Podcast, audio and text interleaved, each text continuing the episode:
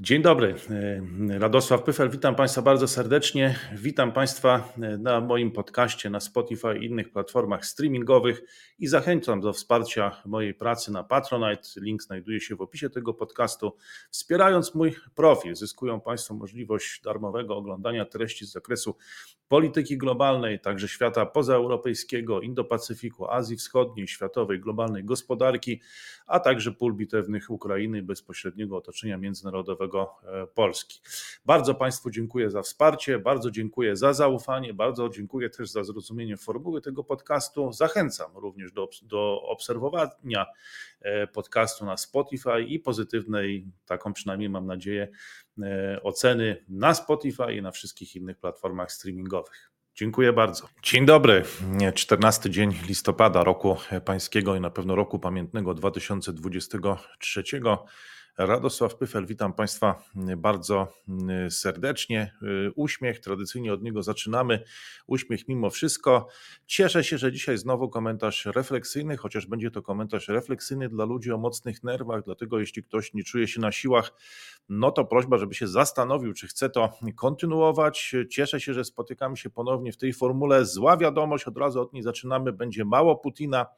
Sądzę, że z tego powodu gdzieś to zostanie zakopane w polskim internecie czy w polskim ekosystemie YouTube'owym, gdzie ten Putin, jakieś konflikty, to się, czy krwawe konflikty, a do takich nie dochodzi w Polsce, to cieszy się wielkim powodzeniem. Tego nie będzie, proszę Państwa. Ale nie dlatego jest to uśmiech niepokoju trochę, bo proszę Państwa, jest to uśmiech niepokoju też z tego powodu, że naprawdę trzeba mieć mocne nerwy, żeby to obserwować.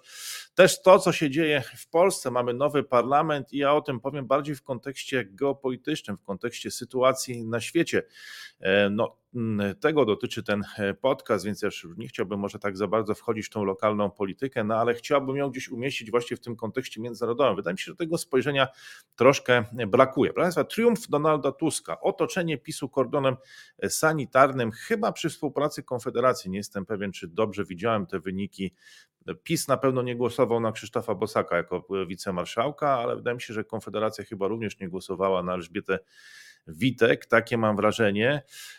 W każdym razie nowy marszałek Sejmu, wicemarszałkowie, prezydium Sejmu RP, ale też gęstniejące niebo, zbierające się chmury w otoczeniu międzynarodowym Polski. Mam wrażenie, że chyba nie do końca dostrzegane przez opinię publiczną, atmosfera jest zupełnie inna.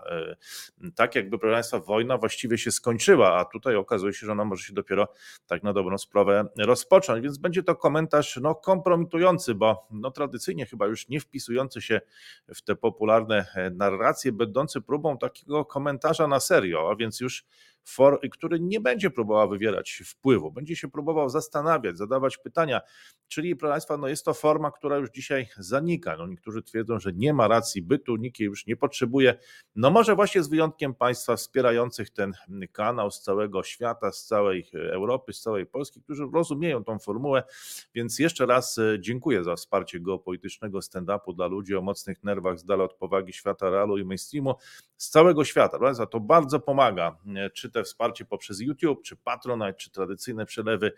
Bardzo Państwu dziękuję. Tak często mówię o cyfrowej siczy, że to jest taka ucieczka i tu witam wszystkich uciekinierów i uciekinierki właśnie na cyfrową sicz, ale tak coraz bardziej mam wrażenie, że bardziej pasuje tutaj konwencja ostatniego Mohikanina. Ja mówię o ostatnim Mohikanin kultury zasuwu, ale trochę Mohikanin, trochę Ronin. Mam wrażenie, że to już bardziej odchodzimy od cyfrowej siczy i bardziej zmierzamy chyba w stronę tej opowieści. Ale Państwa, zanim opowiem jeszcze o nowym Sejmie RP i o tym wszystkim, to pierwszy temat, proszę Państwa, to stres pourazowy, który wiele tłumaczy w przypadku jakby zachowania społeczeństwa polskiego, bo są takie momenty, proszę Państwa, w życiu, czy też może nawet nie tyle w samym życiu, czy w rozmyślaniach, rozważaniach intelektualnych, gdy nagle dowiadujemy się czegoś, co może nie tyle zmienia nasze postrzeganie rzeczywistości, ale coś tłumaczy, coś wyjaśnia, pozwala po prostu w kilku słowach wytłumaczyć to, co gdzieś tam intuicyjnie czujemy. I tym takim jest brakującym właśnie, nie dającym spokoju elementem, którego nie możemy znaleźć, a potem to się nagle udaje. I ukułem taki termin właśnie niepodległości umysłowej, że musimy o nią walczyć, że musimy być w stanie myśleć, proszę Państwa, bez emocji, nie popadając w jakieś histeryczne reakcje, bo widziałem, że coś jest nie tak. No i nagle, proszę Państwa, się okazało, że to jest stres pourazowy. To tu z pomocą przyszły badania profesora Rzeszutka, które pokazują, o czym mówiłem wczoraj, że 8 dekad po wojnie jesteśmy jako Polacy najbardziej straumatyzowanym narodem świata. Około 19% z nas, Polaków i Polek, niemal co piąta osoba ma objawy stresu pourazowego. To pokazały te nowe badania. Co ciekawe, Niemcy również w 10%, więc też jest to troszkę powyżej światowej przeciętnej, która wynosi gdzieś około między 5 a 10%. No ale w Polsce po prostu to jest zdecydowanie więcej niż wszędzie na świecie. Po prostu blisko 20% z nas ma stres pourazowy. No i z czego on wynika? To jest nieprzepracowana, transgeneracyjna, czyli przechodząca z pokolenia na pokolenie trauma jeszcze z czasów II wojny światowej. Tak, proszę Państwa, to jest 2023 rok. Niektórzy twierdzą, że już mamy trzecią wojnę światową, a za nami jeszcze cały czas ciągnie się druga wojna światowa. Tak przynajmniej uważa profesor Marcin Rzeszutek z Wydziału Psychologii Uniwersytetu Warszawskiego. To pokazują jego badania. No i tak mam wrażenie, że nie pozostaje to bez wpływu na wiele sfer naszego życia, w tym właśnie percepcji świata zewnętrznego i w ogóle kontaktów z tym światem zewnętrznym, tego, co my sobie wyobrażamy.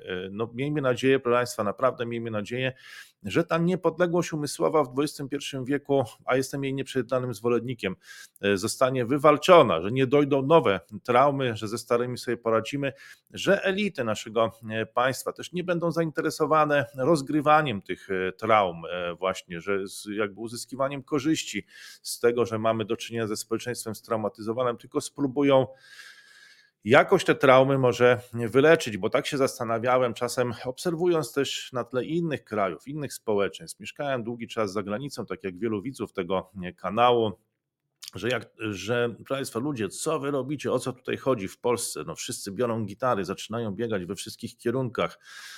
No o co tutaj chodzi? No ale tak, proszę Państwa, to wynika właśnie z tego stresu pourazowego, z tej obawy, że trzeba się będzie spakować, wszystko zostawić, wiać, że zostanie zagrożone życie, że wszystko trzeba będzie zostawić i uciec. No i ten stres pourazowy, mam wrażenie, w nas mocno siedzi. Stąd myślę, taka reakcja na wydarzenia na Ukrainie, no, na początku, że właśnie, bo my to doskonale jakby rozumiemy, no to okazało się, że to głęboko w nas siedzi. No zupełnie inaczej tutaj reagowały inne społeczeństwa. No, dzisiaj już ogłaszane jako humanitarne supermocarstwa, te społeczeństwa Europy Zachodniej, a u nas to gdzieś głęboko siedzi, stąd właśnie często też wydaje mi się, że w dyskusjach to są historyczne reakcje czy dyskusje prowadzone w sposób historyczny na wiele tematów, także dotyczących polityki międzynarodowej czy świata zewnętrznego w przestrzeni publicznej i tym bardziej właśnie Państwu dziękuję za wsparcie tego kanału jako takiego, który nie próbuje na tym zarabiać, właśnie nie próbuje monetyzować tej traumy, właśnie próbuje ją wygaszać. To nie może się spodobać, czy no, to nie wywołuje emocji, to raczej wygasza emocje, a Państwo jednak ten kanał wspieracie, jednak go oglądacie, jednak rozumiecie tą koncepcję w społeczeństwie, które jest najbardziej straumatyzowanym społeczeństwem świata. Za to raz jeszcze wielkie dzięki. Bo proszę Państwa, no, tu nie możemy mieć polityków, mieć pretensji do polityków. Taka jest demokracja. Kochamy oczywiście narzekać na polityków, ale oni robią to, co do nich należy. No, oni obsługują emocje społeczeństwa czy narodu, więc jeśli społeczeństwo ma traumę, no to oni no, starają się jakoś wziąć to pod uwagę w swoich działaniach i wtedy zdobywają więcej głosów, no, zyskują, na tym to polega. No, jeśli społeczeństwo ma depresję czy ma uraz, a konkretnie 20% ma ten stres pourazowy z nas, no to pewnych rzeczy nie da się zrobić, no nie da się zrobić, no jeśli głowa nie wytrzymuje, no a jeśli głowa nie wytrzymuje, no to, czy głowy nie wytrzymuje, no głowa ta zbiorowa powiedzmy nie wytrzymuje, no to ogranicza to pole manewru i tutaj sam, proszę Państwa, muszę się uderzyć w pierś, to będzie teraz ten kącik samokrytyczny, tak, bije się w pierś, bo wydawało mi się, że jako społeczeństwo, czy którzy powiedzą naród, no stać nas na rzeczy wielkie, na wielkie projekty, że widziałem, jak to jest, proszę Państwa, w innych krajach, że są społeczeństwa czy narody wcale, które nie są od nas jakoś inteligentniejsze, mądrzejsze, no może są troszkę lepiej zorganizowane, bo my jesteśmy bardziej indywidualistami, ale naprawdę niczego nam nie brakuje. Uważałem, że na to nas stać, że stać nas na te wielkie projekty. Nawet sam próbowałem je realizować, no ale tu już nie chcę wchodzić w szczegóły. Okazało się, że proszę Państwa, po prostu głowa tego nie wytrzymuje, No były jakieś lęki, strach, no czasem mam wrażenie, że zupełnie wymyślone powody. I tu jestem wdzięczny profesorowi Rzeszutkowi właśnie, bo to moim zdaniem no, wyjaśnia, o co tutaj chodzi, z czego się bierze ta trudność w uzyskiwaniu niepodległości umysłowej, w takim swobodnym myśleniu, rozważaniu różnych wariantów i dyskutowaniu o tym. No wydaje mi się, że to jest ta trauma, która proszę Państwa, jeszcze się za nami ciągnie w 2023 roku, roku pańskim i roku pamiętnym, ale zróbmy naprawdę, postarajmy się, żeby nie doprowadzić do kolejnych, bo wtedy to już nie wiem, to jak to będzie w ogóle wyglądać w 2123, jak się będą za nami ciągnąć traumy przenoszone z pokolenia na pokolenie z II wojny światowej, a jeszcze dojdą nowe, to wtedy idea niepodległości umysłowej, którą Państwo rozumiecie i wspieracie poprzez wsparcie tego kanału, za co raz jeszcze dziękuję, no będzie miała się dużo, jeszcze dużo gorzej. No i proszę Państwa, teraz przejdźmy do komentarza tej rzeczywistości. No tak przyznam szczerze, że w pewien sposób to rozumiem. Rozumiem ten entuzjazm, rozumiem chęć nowego otwarcia, zaprezentowania nowego stylu. Mamy nowego marszałka Sejmu. No ale tak, no mamy proszę Państwa Hamas, te rakiety, bombardowania strefy gazy, Izrael, który nie przebacza Hamasowi, wali w szpitale, w którym są noworodki, ogłasza się, nie zatrzyma, nawet już Stany Zjednoczone zaczęły o to apelować, a Izrael mówi, że się nie zatrzyma, nie przepuści Hamasowi, który właśnie tam ukrywa się gdzieś w podziemiach tego szpitala, w którym znajdują się noworodki.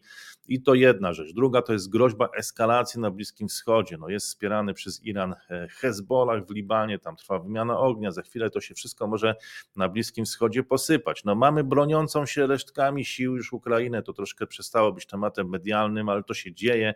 Może zostać przełamana na froncie zimą, może później, być może nie zostanie udzielona jej pomoc, no ma z tym problemy Joe Biden, który chce i administracja Bidena chce udzielić tej pomocy, ale nie do końca może to przeprowadzić przez Kongres, a za chwilę może być Donald Trump, który już nie będzie miał tej woli, może już nie będzie chciał.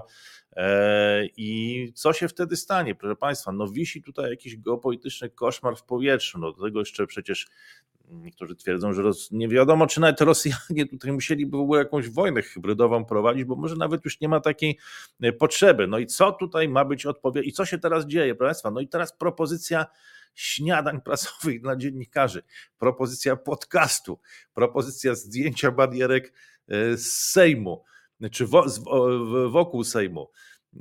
No w takim otoczeniu geopolitycznym to nie chodzi o to, że to Radek teraz wszystkich tutaj straszy, ale no proszę Państwa, no jeszcze do tego jacyś ludzie, jacyś aktywiści zdejmują te barierki, policja się temu przygląda, nie reaguje. No sorry, no chyba nie na tym polega praworządność, no przestrzegajmy prawa, no trzeba było zdjąć to w nocy albo dzisiaj po odpowiedniej tam rozporządzeniu marszałka Sejmu w porozumieniu ze służbami sejmowymi. Tutaj też aktywiści mówią, że no oni się już nie mogą doczekać, że to jest wolność, że to jest nowe otwarcie, policja się temu przygląda, nie reaguje, bo w Polsce no kochamy wolność, gdyby policja zaraz domagała się przestrzegania prawa, no to było, że to zamordyzm. No to jest groźne, proszę Państwa, to jest groźne, bo groźna jest sytuacja na świecie. Nie wiem, czy my możemy sobie na to pozwolić. No i po drugie, tutaj pan marszałek wprowadza atmosferę, jakby wojna właściwie już się skończyła. Znaczy ja rozumiem, że to może ta wojna z PiS się skończyła, ale no bo zakończyła się wyborczym sukcesem, podpisaniem umowy koalicyjnej, ale no, wojna na świecie szaleje, no te niepokoje geopolityczne, może nie nazywam tego jakoś może jeszcze wojną, no nie wiem, bo to zaraz posądzicie mnie Państwo, że jestem jakimś sprzedawcą strachu, ale te niepokoje geopolityczne się absolutnie nie zakończyły, wojna na Ukrainie się nie zakończyła, Ukraina nie podpisała pokoju, no gdyby Ukraina podpisała pokój, nawet gdyby to był jakiś chwiejny pokój, że tam stracili część tego terytorium, ale to jest pokój, Rosja jest w kryzysie, to ja to rozumiem, ale te niepokoje geopolityczne wiszą w powietrzu, a my tymczasem tutaj jakby reagujemy zupełnie inaczej. Ja nie wiem, więc proszę Państwa, to nie jest moja personalna krytyka jakby do marszałka Hołowni. Ja rozumiem tą euforię wyborczą, chęć właśnie zaprezentowania nowego stylu, sprawowania tego urzędu, nowego otwarcia, ale jeśli to się utrzyma, to będzie to moim zdaniem niepokojące. To będzie to niepokojące, bo dziwi mnie ten nastrój i ta atmosfera, która zapanowała w Polsce. I tak jak mówię, jeżeli ona się utrzyma, to ona zupełnie nie będzie korespondowała z tym, co się dzieje na świecie i wokół naszych granic. Ja może po tej euforii nad PiS, może Państwo też uważacie, że to jest ten moment, nie wiem, jeżeli jesteście zwolennikami nowego rządu, to wielkie jakieś radości, ale właśnie widzę, że on się udziela, ta euforia udziela się klasie politycznej, społeczeństwu, mediom i w tej sytuacji międzynarodowej to jakby mam wrażenie, że jest zupełnie niekompatybilne i nieprzystawalne do tego, co obserwujemy w świecie. Wiem, że to jest dziwne stwierdzenie w ustach kogoś takiego jak ja, o którym mówi się, że jest całkowicie odklejony od rzeczywistości, ale naprawdę, proszę Państwa, tak czuję, a przynajmniej tak czuję po codziennej od 628 dni codziennej analizy sytuacji na świecie i tych codziennych materiałów, które publikuję na tym kanale i tego, co się dzieje, gdy widzę takie działania, to sorry. Zaczynam się niepokoić. Jeżeli to będzie utrzymane, ten stan właśnie takiego entuzjazmu, euforii, że tutaj wiadomo, Bliski Wschód, Hamas, Izrael, eskalacja na Bliskim Wschodzie, która wisi w powietrzu, możliwość przełamania Ukrainy za naszą wschodnią granicą, która też wisi w powietrzu, a my usuwamy barierki, nagrywamy podcasty, trudno się tu nie zaniepokoić. I podobne odczucie, proszę Państwa, miałem takiej nieprzystawalności, że jesteśmy w jakimś swoim tempie się rozgrywają u nas te rzeczy, że niekoniecznie to koresponduje z tym, co dzieje się na świecie. Miałem podobne odczucie, gdy zaczynałem nagrywać ten podcast, gdy zaczynała się wojna i właśnie wtedy wybiegali gitarzyści, zaczynali biegać we wszystkie strony, grać piosenki. Ludzie, zastanówmy się chwilę, jak tym zarządzić, co my chcemy tu osiągnąć, a tu po prostu wszyscy te piosenki zaczynali grać i to jest chyba ten efekt, wydaje mi się, niestety tego, tutaj też nie możemy mieć do siebie pretensji, bo jednak, proszę Państwa, od 300 lat te wszystkie armie, wojska po prostu przechodzą przez tereny Rzeczpospolitej, pierwszej, drugiej, trzeciej na razie jeszcze nikt nie, chociaż nie, przechodzili Rosjanie jak wracali na początku lat 90. Sowieci. Więc te reakcje troszkę są wytłumaczone, ale w tym wypadku, Państwa, sam się przecież uśmiecham, uważam, że ta dobra energia jest potrzebna, więc uważam, że tutaj czy nie można byłoby powiedzieć, odsunęliśmy PiS od władzy, bo nie radziło sobie, już może nie tyle z dyktaturą PiS, co z nieprofesjonalizmem, niekompetencją, amatorstwem, zakładam, że tak może mówić nowa koalicja, ale teraz zjednoczmy się, bo zbierają się ciemne chmury nad Polską. Chcemy wykazać otwartość, usuwamy te barierki, ale właśnie po to, żeby dyskutować, żeby dostrzec, proszę Państwa, to zagrożenie, które jest. A to było takie, moim zdaniem, troszkę zbyt nonszalanckie, takie beztroskie, powiedziałbym. Gdyby powiedzieć, usuwamy te barierki, będzie inny styl, większej otwartości, będziemy rozmawiać, bo wielkie wyzwania przed nami, zjednoczmy się Polacy, to wtedy to jeszcze uważam, że to miałoby, ja wtedy nie byłbym zaniepokojony, o tak to powiem. A tutaj, proszę Państwa, ostry konflikt, już usunięcie PiS-u, stworzenie kordonu sanitarnego wokół PiS-u, który się nawet chyba na to zgodził, bo w tym sensie, że jest konsens.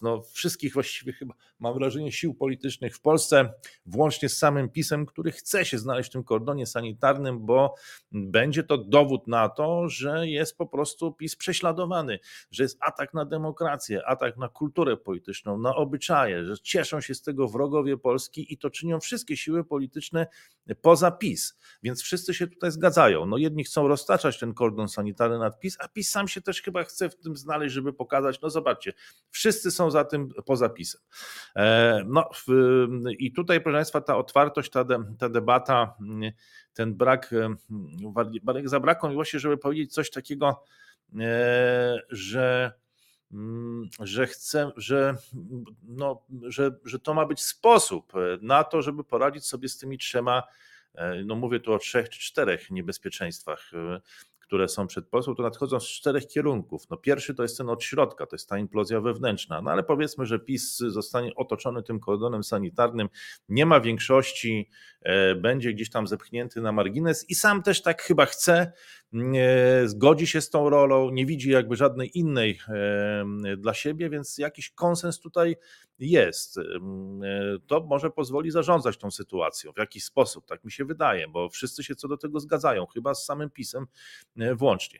Ale mamy no oczywiście wschód, a tam Ukraina, nie wiadomo czy przetrwa ten atak Rosjan, który za chwilę pewnie zacznie następować znowu, tą ofensywę już teraz rosyjską i jeżeli nie przetrwa, to jaki tutaj układ się wyklaruje na samej Ukrainie wokół Polski, no bo Rosjanie powrócą, rozumiem, przynajmniej na Ukrainę, a być może za chwilę powrócą do Europy, a może do Europy Środkowej.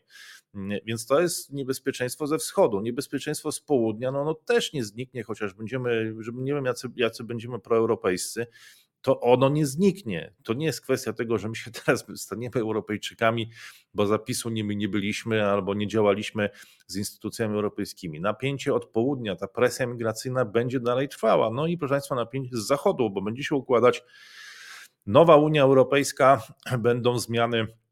No zakładam, że tutaj raczej nowy rząd może akurat tego nie bierze pod uwagę jako niebezpieczeństwa, może nie w takim stopniu jak na przykład profesor Zdzisław Krasnodębski swego czasu, no ale to też będzie wyzwanie no i wydaje mi się, że no to jest to Zeitenwende, no już zacytuję Olafa Scholza, chociaż tutaj narażę się może wielu z Państwa, a może dla niektórych to może już się nie narażę, no ale dobra, nie, ale no to on powiedział, że to jest ta epokowa chwila, no trudno się z nim nie zgodzić, no to jest racja i teraz no w tej sytuacji troszkę wydaje mi się, że za bardzo swawolny jest ten nastrój, chociaż może odminie, no może odminie, oby minął, proszę Państwa, oby minął.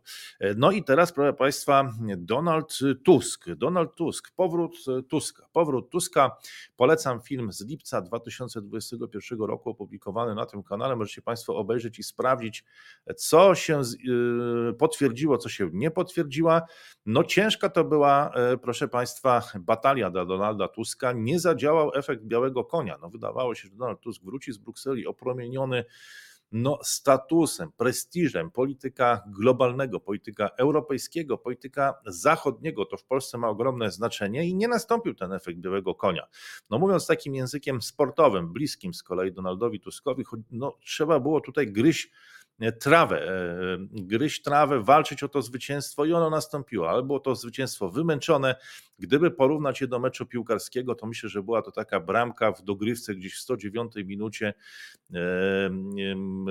Cały czas po prostu ta szala zwycięzca przechylała się raz na jedną, raz na drugą stronę, no i w końcu gdzieś tam już w tej dogrywce nastąpiła ta zwycięska bramka i to było na takie na wymęczenie, na wycieńczenie zwycięstwo. I tutaj, proszę Państwa, Marsz Miliona Serc właśnie był tym zwycięskim golem. Tutaj się pomyliłem, muszę już po raz kolejny uderzać się w piersi, proszę Państwa, bo mówiłem o tym, że te wielkie demonstracje, one nie obalają dzisiaj dyktatur, one nie zmieniają właściwie, nie tworzą skutków politycznych, no ale w tym wypadku się pomyliłem, bo nie chodziło może o obalenie reżimu dyktatorskiego, chociaż podejrzewam, że zdecydowana większość wyborców Koalicji Obywatelskiej, no być może właśnie uważa, że tu została po prostu obalona dyktatura, ale w przypadku reżimów dyktatorskich to niektórzy stoją po prostu miesiącami na tych ulicach i nic się nie zmienia, nie uzyskują efektów politycznych, ale tu różnica polegała na tym, że nastąpiło to tuż przed wyborami i ta mobilizacja, która była widoczna, zwłaszcza przy drugim marszu, widziałem mnóstwo ludzi w kawiarniach, na parkingach przyjechało samochodami z Wielkopolski, co ciekawe, ze Śląska, to było bardzo widoczne, to była wielka mobilizacja ludzi gdzieś, no wyborców Koalicji Obywatelskiej i to dało efekt, bo 2 tygodnie później były wybory, no i ludzie zmobilizowali się, ten elektorat Koalicji Obywatelskiej zmobilizował się, no i przeważył, no więc wymęczone czy efektywne, czy efektowne, na pewno efektywne, no ale może nie efektowne, ale może wymęczone, no ale jednak zwycięstwo jest zwycięstwem, to oznacza, że przegrana ekipa pakuje walizki, wraca do domu, w tym wypadku jest to PiS, no no albo też zostaje wypchnięte poza kordon sanitarny, o czym jeszcze powiem. No i teraz Donald Tusk dokonał tego jeszcze raz. To nie było łatwe. Wrócił z Brukseli, nie było to proste, nie zadziałał efekt białego konia. Trzeba było ustawić całą partię. Mam wrażenie, że całej opozycji to się nie do końca udało.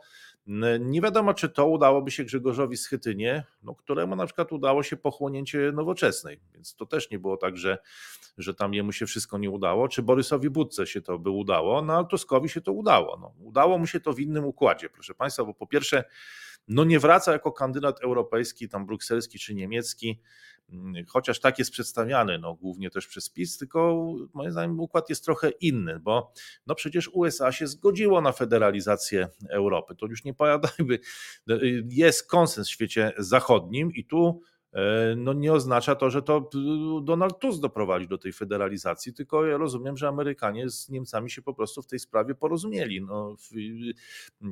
I tyle. Więc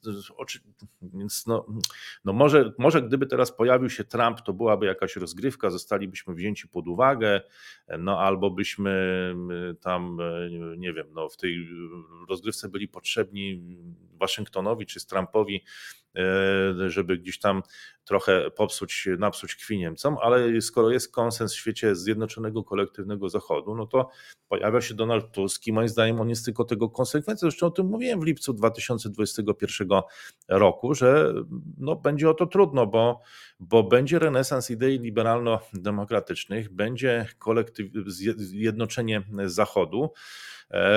I ja nie wiem, jak PiS chciał przetrwać w tych warunkach. Na końcu już był bity ze wszystkich stron, o czym jeszcze powiem. Więc to nie jest takie proste, że Tusk to Niemcy po prostu, jak pisał Janusz Kowalski tutaj po towarzyskim meczu wygranym przez Polskę na Stadionie Narodowym z Niemcami, że Polska Tusk 1-0, bo Donald Tusk jest tutaj w innym układzie międzynarodowym, jako pewien konsens amerykańsko-niemiecki. To nie jest tak, że PiS to są, reprezentują tutaj Stany Zjednoczone, które w Polsce po prostu wszyscy uwielbiamy Stany Zjednoczone i traktujemy jako gwarant naszego właśnie bezpieczeństwa, że nas obronią i właśnie PiS to USA, a Tusk to Niemcy. Nie do końca.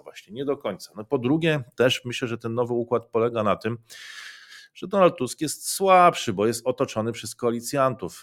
Wtedy był tylko jeden koalicjant, PSL, który jest takim koalicjantem dosyć, nie wiem, czy można powiedzieć wymarzonym, ale takim, z którym można jakoś łatwo w koalicji być. Nie jest to taki najtrudniejszy koalicjant z możliwych, tak? A teraz jest otoczony przez wielu koalicjantów. Jest Szymon Hołownia, jest Polska 2050, jest Lewica, która też przecież ma swoje pewne postulaty, które nijak się mają do takiego medianowego wyborcy Koalicji Obywatelskiej. I zobaczymy. Kiedyś Donald Tusk tak po kolei skonsumował trzech tenorów, bo to nie tylko PiS konsumuje, ale Donald Tusk też skonsumował, jakby okazało się, że to było trzech tenorów Platformy, i w pewnym momencie okazało się, że pozostali gdzieś tam, właściwie nie wiadomo, co się z nim stało, zniknęli. I teraz może raczej PSL się nie zacznie rozpadać, ale Polska 2050, proszę Państwa, może tak, bo to są takie ugrupowania, które wchodzą na dużym entuzjazmie, ale też nie wiadomo, to są nowi ludzie, często debiutanci, może będzie tam można za jakiś czas tą Polskę 2050 część tych ludzi przejąć, tak jak kiedyś Grzegorz Schetyna umiejętnie skonsumował Nowoczesną.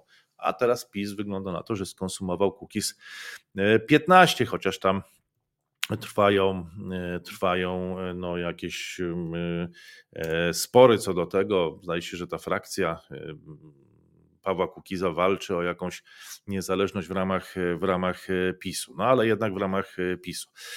Dobrze, proszę Państwa, to teraz Szymon Hołownia, człowiek z show biznesu, moim zdaniem, który przyszedł z show biznesu do polityki, chociaż to była też ciężka praca, bo to była 3 lata, nie wiadomo, bo czy to się zakończy sukcesem, mógł na przykład w ogóle nie dostać się do parlamentu. Była taka możliwość brana pod uwagę, a teraz, proszę Państwa, wydaje mi się, że tutaj prezydentura w 2025 roku może być realna, Wystartował w 2020 roku, zrobił całkiem niezły wynik, przecież około 10%, już nie pamiętam ile dokładnie, a teraz, proszę Państwa, zaczyna być perspektywa, bo no zawsze jak ktoś taki obejmuje urząd, no to jest entuzjazm, który moim zdaniem jest potrzebny w demokracji. Ja trochę też znam to uczucie, trochę już przeżyłem rzeczy. Pewnie wydaje mi się, że Donald Tusk może nie mieć takiego entuzjazmu, bo on już i był kilka razy premierem, i był przewodniczącym Rady Europejskiej, ale wydaje mi się, że nie Grzegorz Schetyna, tylko Szymon Hołownia może taki entuzjazm mieć i widać, że go ma, proszę Państwa. Więc no właśnie, no i teraz, proszę Państwa, no, moim zdaniem Szymon Hołownia jest tutaj wielkim zwycięzcą na pewno tego 13 dnia listopada roku pańskiego, roku pamiętnego 2023. I tak sobie myślę, tak się zastanawiam, no czy Polska to nie Ukraina, bo Polska nie do końca jest jak Ukraina, a Szymon Hołownia nie do końca jest jak Wołodymir Zełenski, bo no, Wołodymir Zełenski był po prostu aktorem kabaretowym. Szymon Hołownia, poza tym, że wywodzi się z show biznesu i ile lat? 11 lat spędził w programie rozrywkowym Mam Talent, no to był jeszcze publicystą, był dyrektorem programu, kanału religijnego i tak dalej, więc to nie jest taki showman jak Zełenski, po prostu prosto z kabaretu, no ale jest to jednak człowiek z show biznesu, powiedziałbym. No, Polska nie jest Ukrainą, Szymon Hołownia nie jest Wołodymirem Zełenskim, no ale trendy są widoczne i fakty są takie, że po tych 3 latach ciężkiej pracy, no Szymon Hołownia z telewizyjnego show właśnie trafił na fotel marszałka Sejmu RP i prawdopodobnie za chwilę stanie się już się stał bardzo ważnym politykiem, no bo się jest drugą osobą w państwie. No i tu trzeba przyznać, że jest to doskonała strategia polityczna Szymona Hołowni, jakby jego ludzi, jego otoczenia, bo no po tym, kiedy został już drugą osobą w państwie formalnie, to już widać, że to jest naprawdę dobrze przemyślane. To jest dobrze przemyślane. Dlaczego? I tutaj myślę, że są 3 powody tego. No po pierwsze dlatego, że ta umowa koalicyjna została skonstruowana w taki sposób, że on w 2025 roku odejdzie i zostanie zastąpiony przez Włodzimierza Czerzastego. Tutaj załatwionych jest kilka spraw, bo Włodzimierz Czerzasty i Lewica teraz będzie chciała być cały czas w tej koalicji, żeby doczekać się tego momentu, kiedy wejdzie Włodzimierz Czerzasty jako marszałek na miejsce Szymona Hołowni, co byłoby chyba ukoronowaniem kariery tego polityka.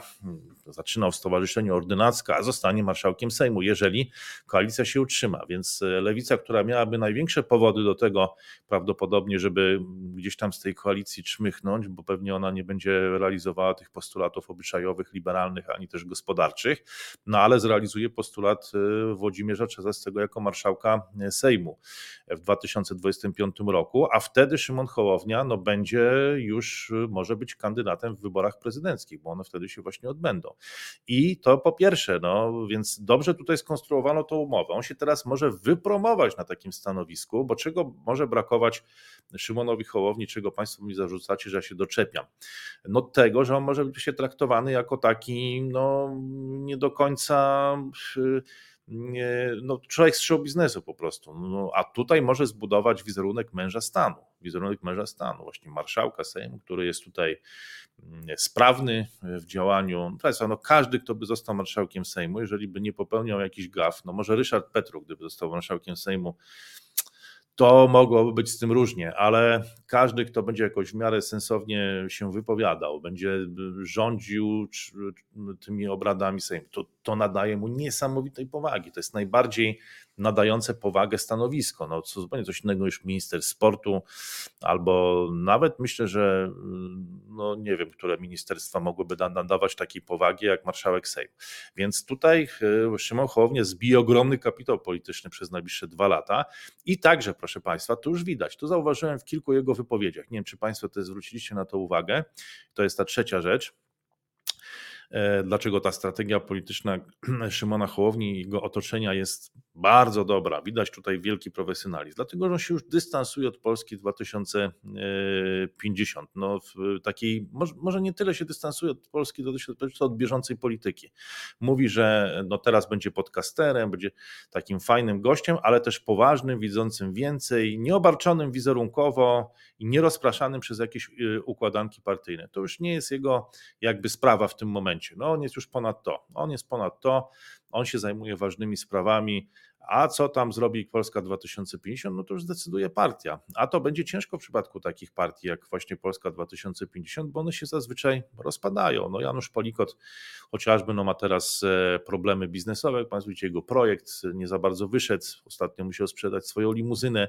Paweł Kukiz jest teraz frakcją w PiSie, no Ryszard Petru jakimś cudem dostał się właśnie z trzeciej drogi, chwytając się swojej ostatniej szansy, jaką był Sławomir Mencen i tam jeździł na spotkania wyborcze z nim, no ale kim są ci ludzie, którzy weszli z Polski 2050? Jest kilkadziesiąt osób i czy nie rozpieszczą się teraz we wszystkie strony? No może tak być, ale Szymon Hołownia już po prostu jest w innym miejscu. Będzie marszałkiem Sejmu, może się od tej partii dystansować, może się dystansować od tej bieżącej polityki i w 2021 roku, przynajmniej 2025, może być naprawdę mocnym kandydatem, zwłaszcza jeżeli to nie Rafał Trzaskowski wystartuje jako kandydat zjednoczonej opozycji, ale na przykład Szymon Hołownia, bo tak na przykład będzie chciał Donald Tusk i udzieli mu poparcia i Platforma udzieli poparcia no właśnie Szymonowi Hołowni w ramach właśnie spoistości obozu zjednoczonej opozycji, a wkrótce już rządu.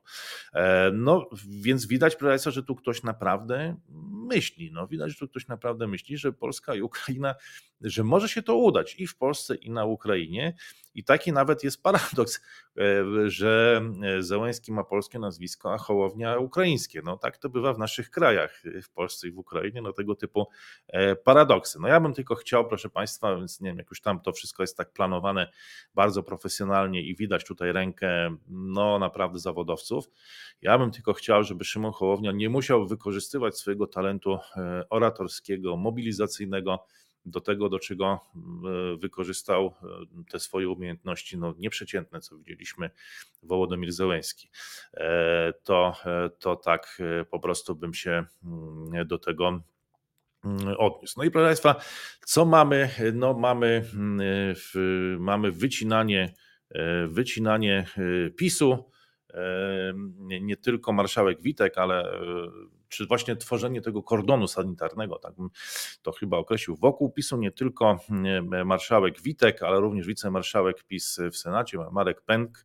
Okazało się, że też się źle zachował w poprzedniej kadencji, bo zdaje się, że nazwał większość senacką onucami Putina, no i również się tej większości senackiej teraz nie spodobał i nie otrzymał nominacji, czy nie został powołany na wicemarszałka Senatu. A więc PiS jest cięty równostrawą, można powiedzieć. Marszałek Witek, nawet to mnie zaskoczyło trochę, wzięła to do siebie bardzo personalnie, zabolało ją, że nie wiem, jak była marszałkiem Sejmu, to ludzie przychodzili na kawę, rozmawiali, byli mili, chcieli coś załatwić i załatwiali, a teraz okazuje się, że Elżbieta Witek była zagrożeniem dla demokracji i standardów życia publicznego i musi zostać umieszczona właśnie za tym kordonem sanitarnym. No z tego, no taka brutalna niestety jest polityka, więc tak oglądałem te rozmowy z panią marszałek Witek i tak będę zaskoczony, że właśnie, że ją to tak zabolało, że tak poczuła się tym no dotknięta, że ludzie, z którymi tam załatwiała to różne sprawy, którzy nic nie mówili w poprzedniej kadencji, że coś jest nie tak, że ona jest zagrożeniem dla demokracji, a teraz się właśnie okazała być tym zagrożeniem dla demokracji. No taka jest polityka, proszę Państwa, no to chyba no właśnie, a tutaj pewnie cieszy się z tego szczególnie Grzegorz Braun, z tego umieszczania za kordonem sanitarnym, bo on sam miał osobiste porachunki do wyrównania. Zdaje się, że sam był zmuszony właśnie z tych powodów sanitarnych do zakładania maseczki. No chyba nawet tam dał wyraz w wystąpieniu sejmowym, że właśnie no tutaj, no ale on przynajmniej był na kursie kolizyjnym z panią Elżbietą Witek, która zdaje się tam mu wlepiła jakieś kary, straszne mandaty. ale tutaj no, reszta no, była przynajmniej na marszałek Witek zaskoczeniem, co dla mnie też jest zaskoczeniem, że to było zaskoczeniem, no ale i teraz pytanie jest takie, czy słusznie cała klasa polityczna wyeliminowała PiS no, w Sejmie i w Senacie i w Prezydium, ale wydaje się, że mamy tu do czynienia właśnie z tym konsensusem wszystkich sił politycznych, że po prostu że wszyscy chcą, żeby PiS był w kordonie sanitarnym, otoczony kordonem sanitarnym i PiS też tego chce, bo w ten sposób potwierdza tezę, że wszyscy przysięgli się przeciw PiS, że upada demokracja, upadają obyczaje, upada kultura polityczna, cieszą się z tego wrogowie Polski i wszystkie siły polityczne działają poza PiS-em ręka w rękę dla urzeczywistnienia tego scenariuszu, więc proszę Państwa, no wszyscy się tutaj co do tego zgodzili, mam wrażenie, więc bardzo szybko zgodzono się co do tego, że co należy zrobić, takie mam wrażenie, wszystkim jest to na rękę. Koalicja Obywatelska i wszystkie siły polityczne chcą, czy wkładają PiS, otaczają PiS kordonem sanitarnym, a PiS też chce w tym kordonie sanitarnym się znaleźć, bo taką widzi dla siebie rolę i to poszło bardzo szybko, zastanawiające, tylko pytanie jest, czy Państwo uważacie, że to jest konstruktywne dla Polski, i czy korzystne tak na dobrą sprawę, czy no, co uważacie, że może nie ma innego wyjścia, że tak musiało być, że to nikogo nie może zaskoczyć, czy trzeba to zmieniać, czy właśnie nie, że nie można tego zmieniać, bo to właśnie tak powinno wyglądać.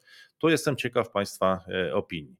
To, co mnie zastanowiło osobiście, chociaż teraz to chyba już mnie to nie dziwi, ale na początku, że PiS 11 listopada nie zrobił jakiegoś takiego radosnego pożegnania, że nie powiedział, słuchajcie, staraliśmy się, zdobyliśmy najwięcej głosów, może nie wygraliśmy wyborów, to już nie chcę wchodzić w te semantyczne rozważania, ale zdobyliśmy najwięcej głosów, to się nikomu nie udało i w historii Polski, tak? I zejść po prostu ze sceny jako zwycięzcy. Moim zdaniem to dawało PiS-owi ogromną taką okazję i sposobność do tego, żeby to zrobić, znaczy zdobycie największej ilości głosów i 11 listopada.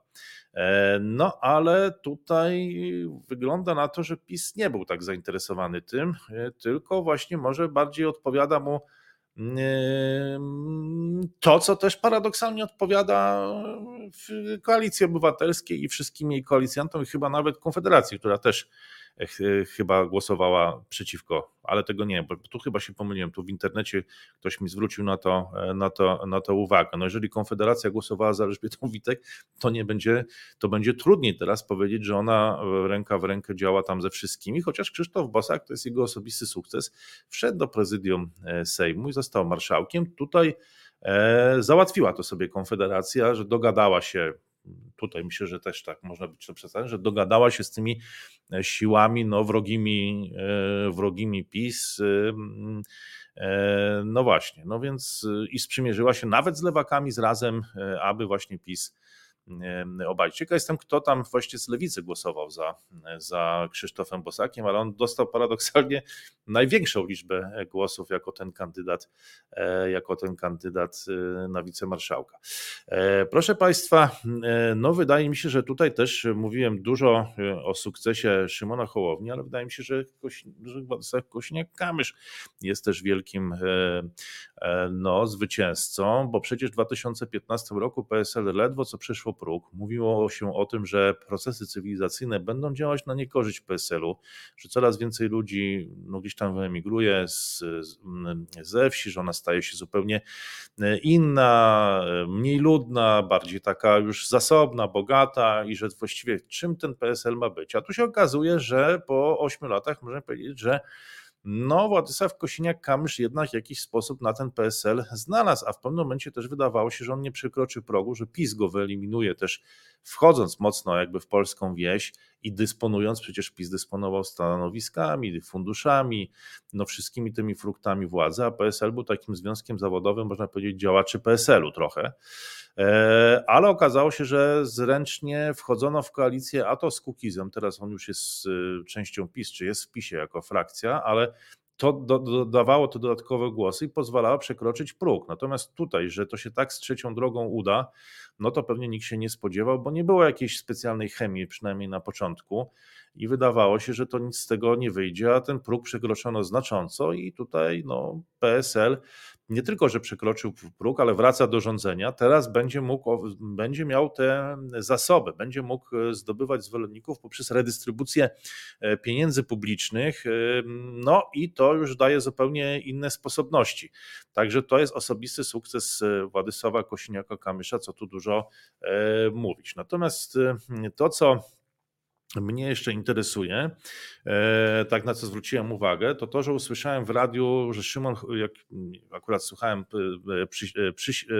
ślubowania poselskiego, że Szymon Hołownia i Władysław Kosiniak-Kamysz zakończyli to ślubowanie poselskie słowami: tak mi dopomóż Bóg. I teraz pytanie, czy to oznacza całkowite przekreślenie, czy tylko radykalne zmniejszenie szans na realizację przez nowy rząd RP tych elementów programu lewicowego, czy też liberalno-obyczajowego, w tym związków partnerskich i aborcji w trakcie trwania tej kadencji. Czy po prostu program lewicy ograniczy się do stanowiska marszałka dla Włodzimierza Czerzastego za 2 lata, kiedy zgodnie z umową koalicyjną ustąpi Szymon Hołownia, czy będzie jednak próbował coś lewica będzie próbowała robić, forsować jakieś bardziej liberalno-obyczajowe rozwiązania, i jak wtedy zareaguje, tak mi dopomóż Bóg, Władysław Kosiniak-Kamysz i Szymon Hołownia, którzy tak zakończyli swoją, a przecież nie musieli, bo Donald Tusk na przykład, oczywiście Włodzimierz Czerzasty też, nie zakończyli słowami tak mi dopomóż Bóg. Ciekaw jestem, jak Państwo byście zakończyli takie ślubowanie.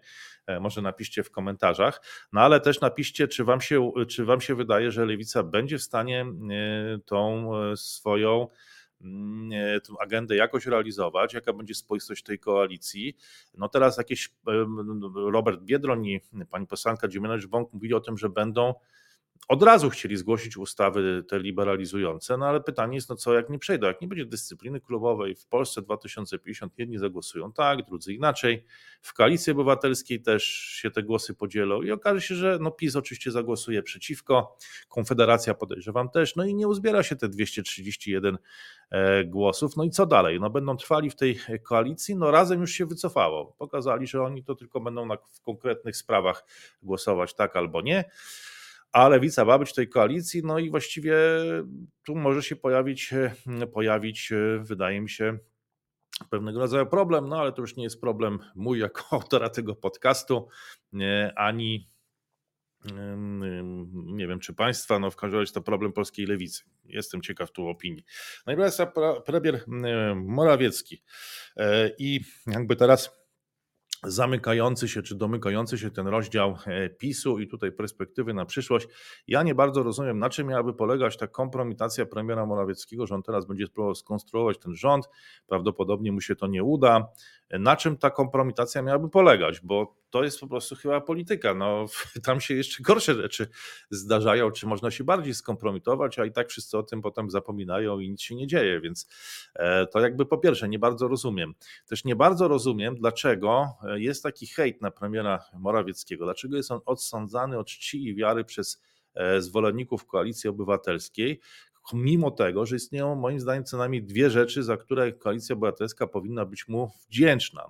Po pierwsze dlatego, że w żaden sposób premier Morawiecki nie zablokował społeczeństwa wielokulturowego czy multikulturowości w Polsce. To jest to, co obserwowaliśmy przez wiele lat, napływ wielu ludzi do pracy w usługach, głównie także z Azji Południowej, z obszaru poradzieckiego.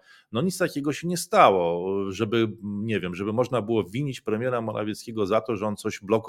Dużo mówiono, oczywiście tam straszono migrantami, ale proces wielokulturowości postępował. Ja tego nie rozumiem. Jeżeli jest lewica, czy są partie liberalne, które chcą ten program realizować, to on był realizowany, więc o co chodzi?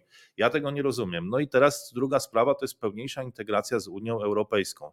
I tutaj również premier Morawiecki integrował Polskę z Unią Europejską. Transformacja energetyczna, Fit for 55, wspólny dług, zaciągnięcie tego długu jako Unia Europejska, KPO, właśnie Krajowy Plan Odbudowy, nazywany w początkowej fazie, kiedy jeszcze te pieniądze miały zostać przyznane, dopiero potem przecież Bruksela je zablokowała, nazywany wtedy planem Marszala.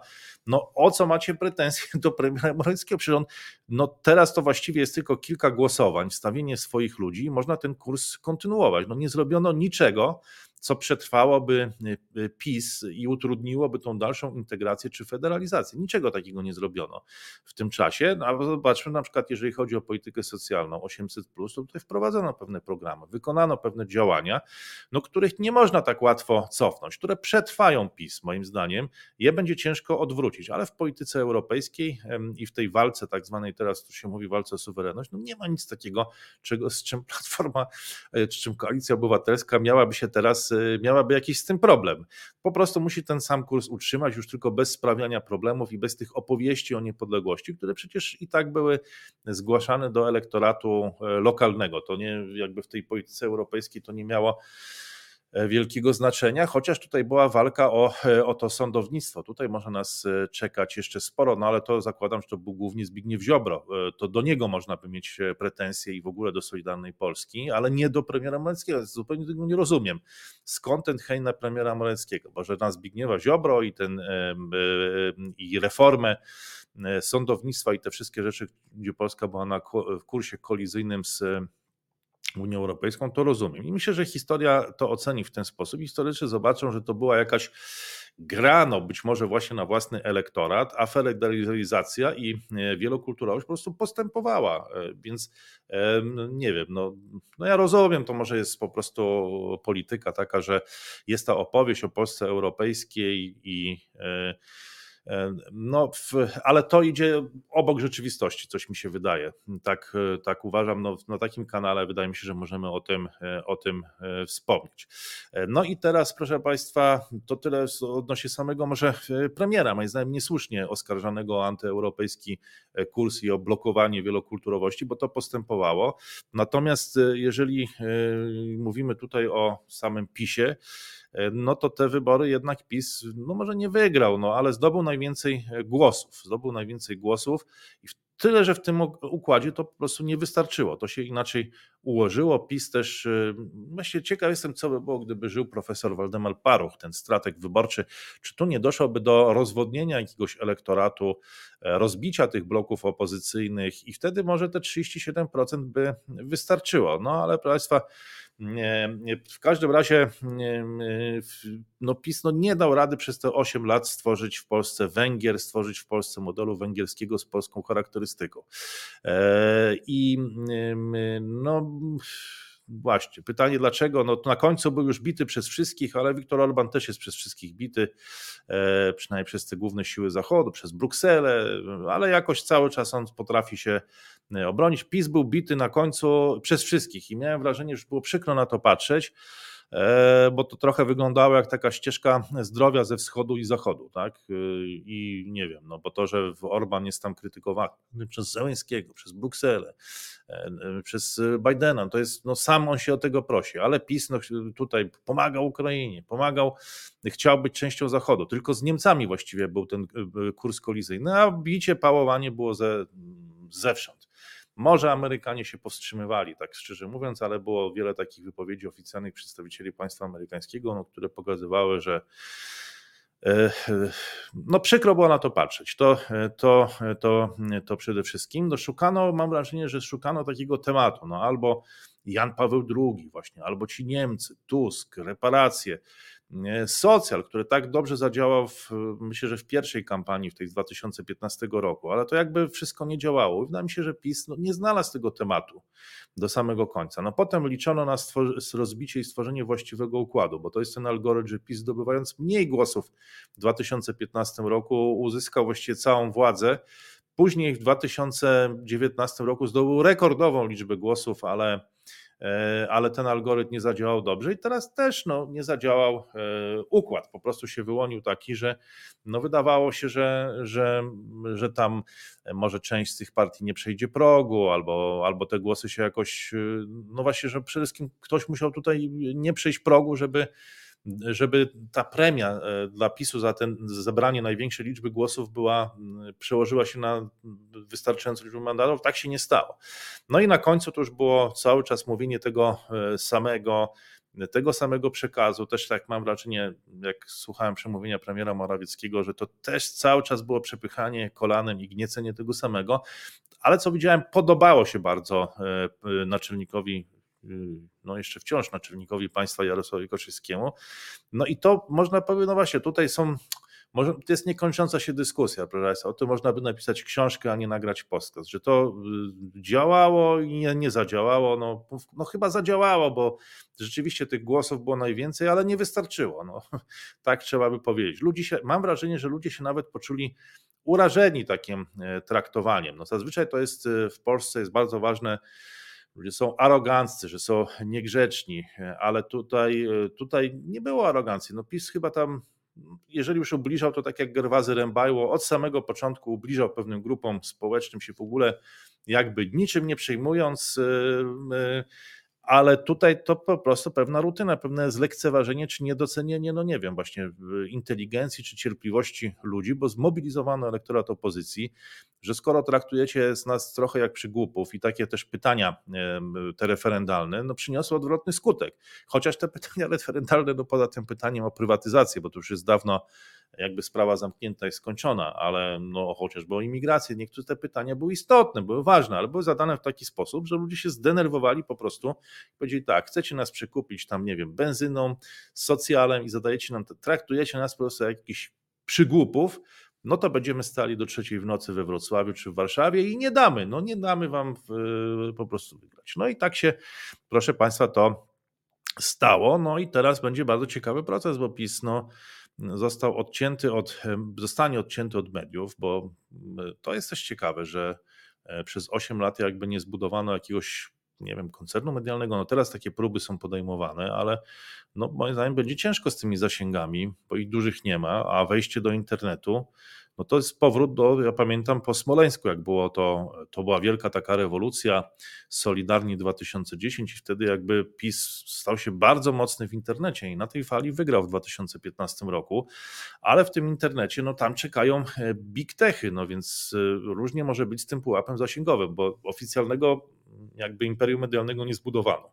To teraz będzie wyjście z TVP, wyjście z radia, tam z różnych tych właśnie mediów, a no innych takich właściwie, no ja wiem, takich zasięgowych, mocnych, no nie zbudowano.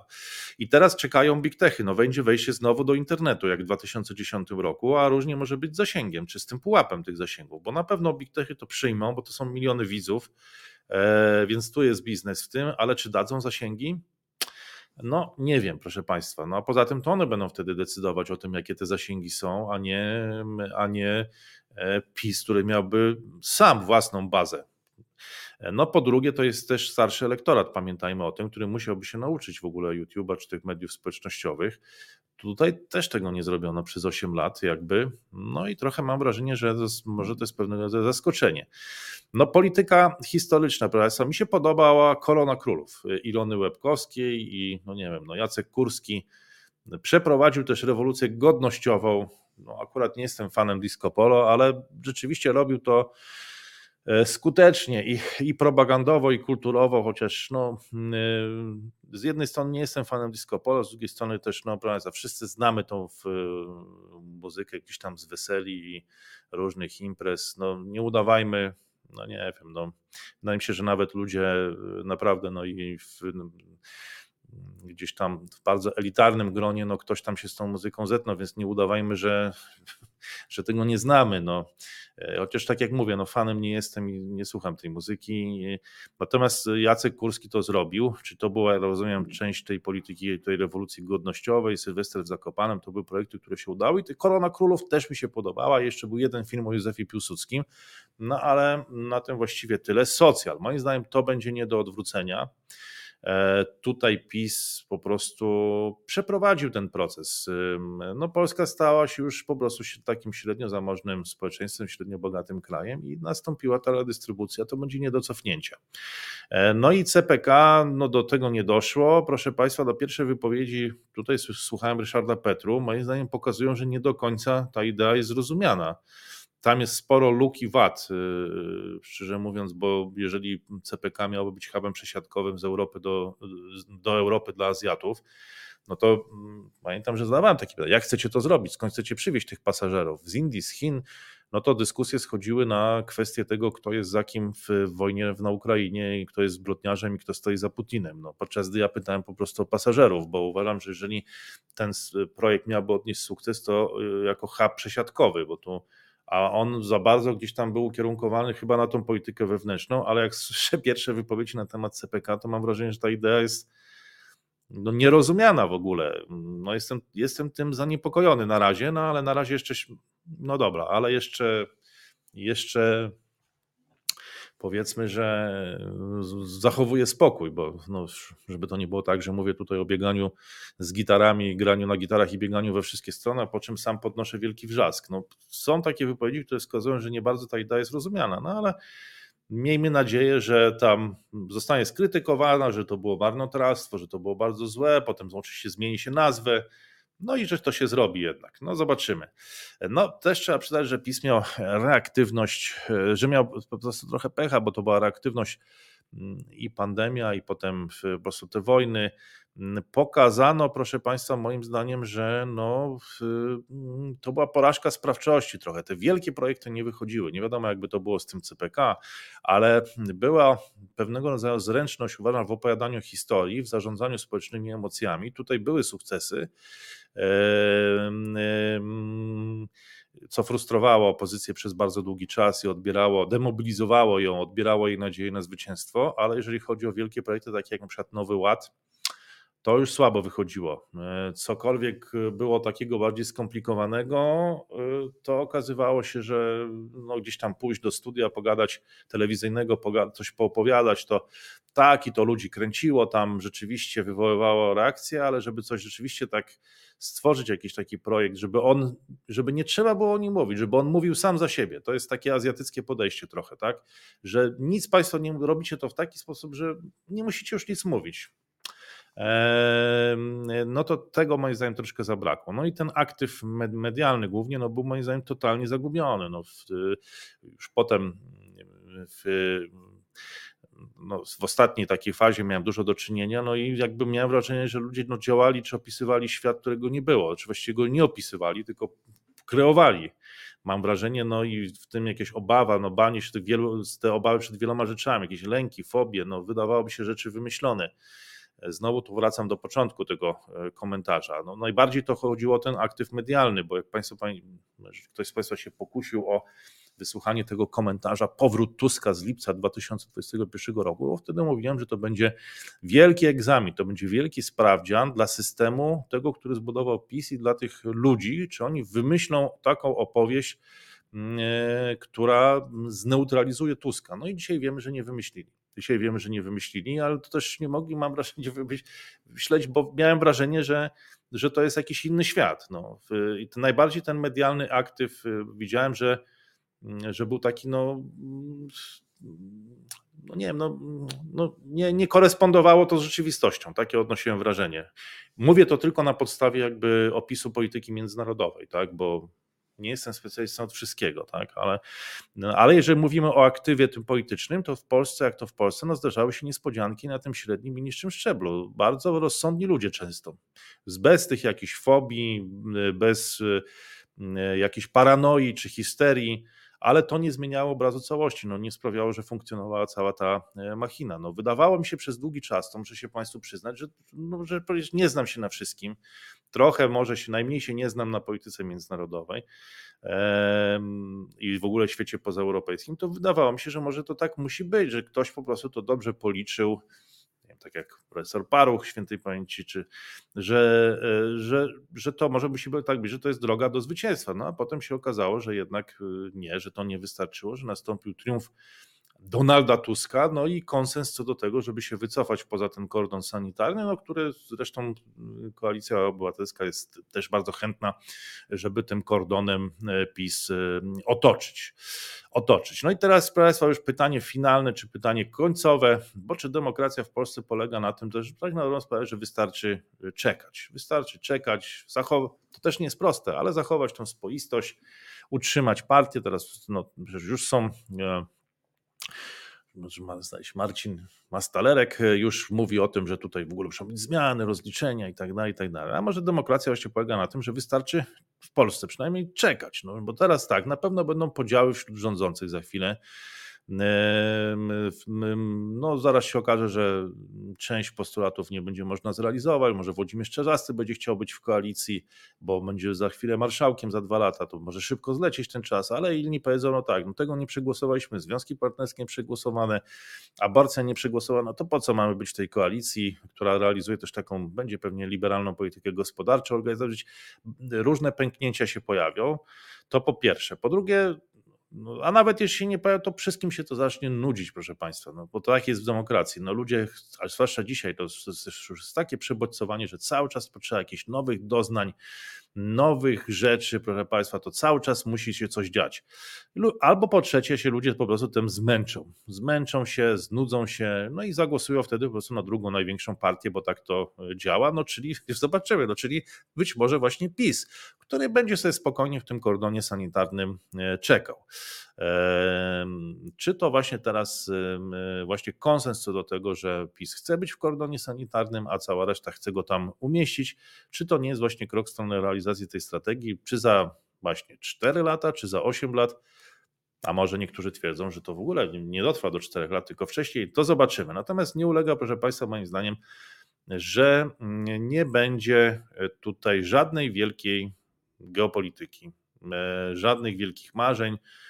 To jest język, który odstręcza, mam wrażenie, już wyborców Koalicji Obywatelskiej też i tej koalicji rządzącej, który jest w ogóle nie tyle uznawany za przejaw jakiejś, nie wiem, ambicji Polaków, co po prostu za element opowieści PiS. Tutaj jest znak równości, że jeżeli mówisz o wielkich projektach geopolitycznych, to jest to megalomania, jest to agenda pisowska po prostu, więc że niczego takiego nie będzie, żadnych marzeń, panie i panowie. No to ja rozumiem to jeszcze w przekazie, zobaczymy jak to będzie z działaniami, bo no ja myślę, że może niektórzy politycy, tak jak Donald Tusk, no może coś tam w ramach jakiegoś układu kontynentalnego będą starali się wygrywać. No zobaczymy. Proszę Państwa. No właśnie, już tak... No dobra, na dzisiaj skończę, bo mam jeszcze kilka rzeczy, ale nie można mówić w nieskończoność, bo przecież nie rywalizuję tutaj z Fidelem Castro, więc kolejna rzecz, o kilku kolejnych sprawach powiem już w następnym komentarzu refleksyjnym dla ludzi o mocnych nerwach, bo nie chcę nadużywać tutaj Państwa cierpliwości. Bardzo dziękuję za ten wspólnie spędzony czas. Jestem ciekaw, kto dotrwał do końca, czyli wytrwał ponad godzinę. Będę wdzięczny za, nie wiem, 4 plusiki. Nawet już niekoniecznie chodzi o podbijanie tego algorytmu, tam podobno jest 7 słów, Państwo mówicie. To nie, ale to 4 plusiki wystarczą. Jestem ciekaw po prostu, kto przetrwał. Bardzo dziękuję za wsparcie i za zrozumienie dla tego typu refleksji, które no, niektórzy twierdzą, że już nie mają sensu w tej rzeczywistości XXI wieku, ale Państwo ten kanał wspieracie i rozumiecie jego formułę. Bardzo dziękuję za to wsparcie poprzez YouTube, Patronite i te tradycyjne przelewy, ale jeżeli nie możecie tego robić, nawet na drobne kwoty, chociaż to nam bardzo pomaga, no to spróbujcie może wesprzeć w jakiś inny sposób. Za to zawsze będę bardzo będę Państwu wdzięczny.